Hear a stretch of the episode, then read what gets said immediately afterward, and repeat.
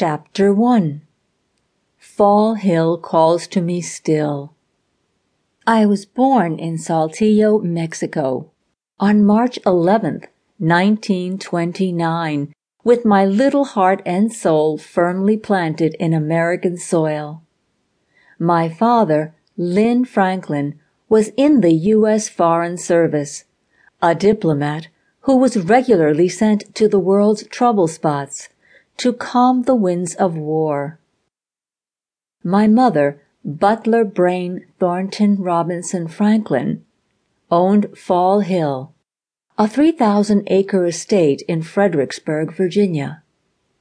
She had inherited the estate at the age of 12 from her grandfather.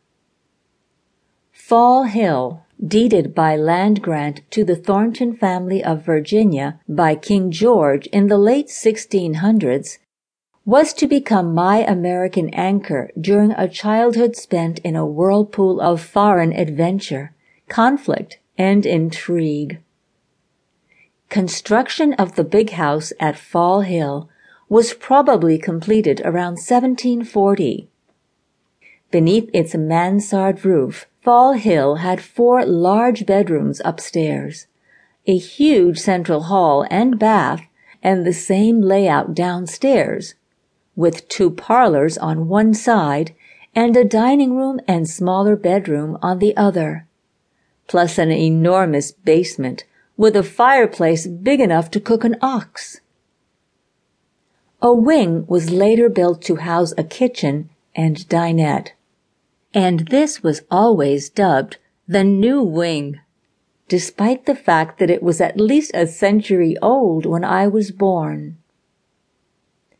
As with many old historic homes, a ghost is said to roam the halls. An Indian maiden. Her name is Katina. She was brought as a teenager to Fall Hill by Governor Spotswood after a skirmish with Indians and remained with the family for the rest of her life, taking care of at least three generations of children. My mother saw her many times.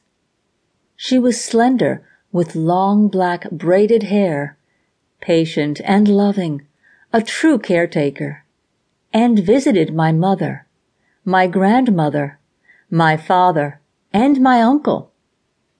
I never saw her. My father saw her walking down the hall.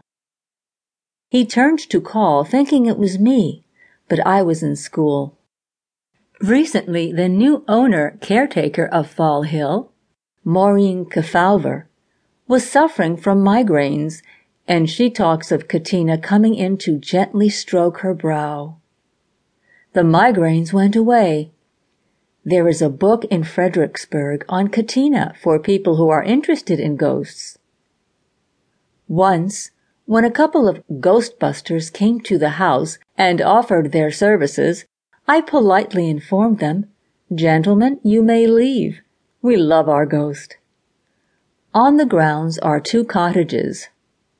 One was used as the schoolhouse, and the other, much nearer the house, was the summer kitchen with the ubiquitous huge fireplace that could roast an ox. Although I do not recall ever having an ox to roast in either fireplace. The cook lived upstairs in the kitchen cottage, and later mother added an annex to make a bath with running water. Wherever conflict arose in the world, my father, who was of Quaker heritage, would arrive like the knight in shining armor on a white horse, brandishing the banner of the United States of America.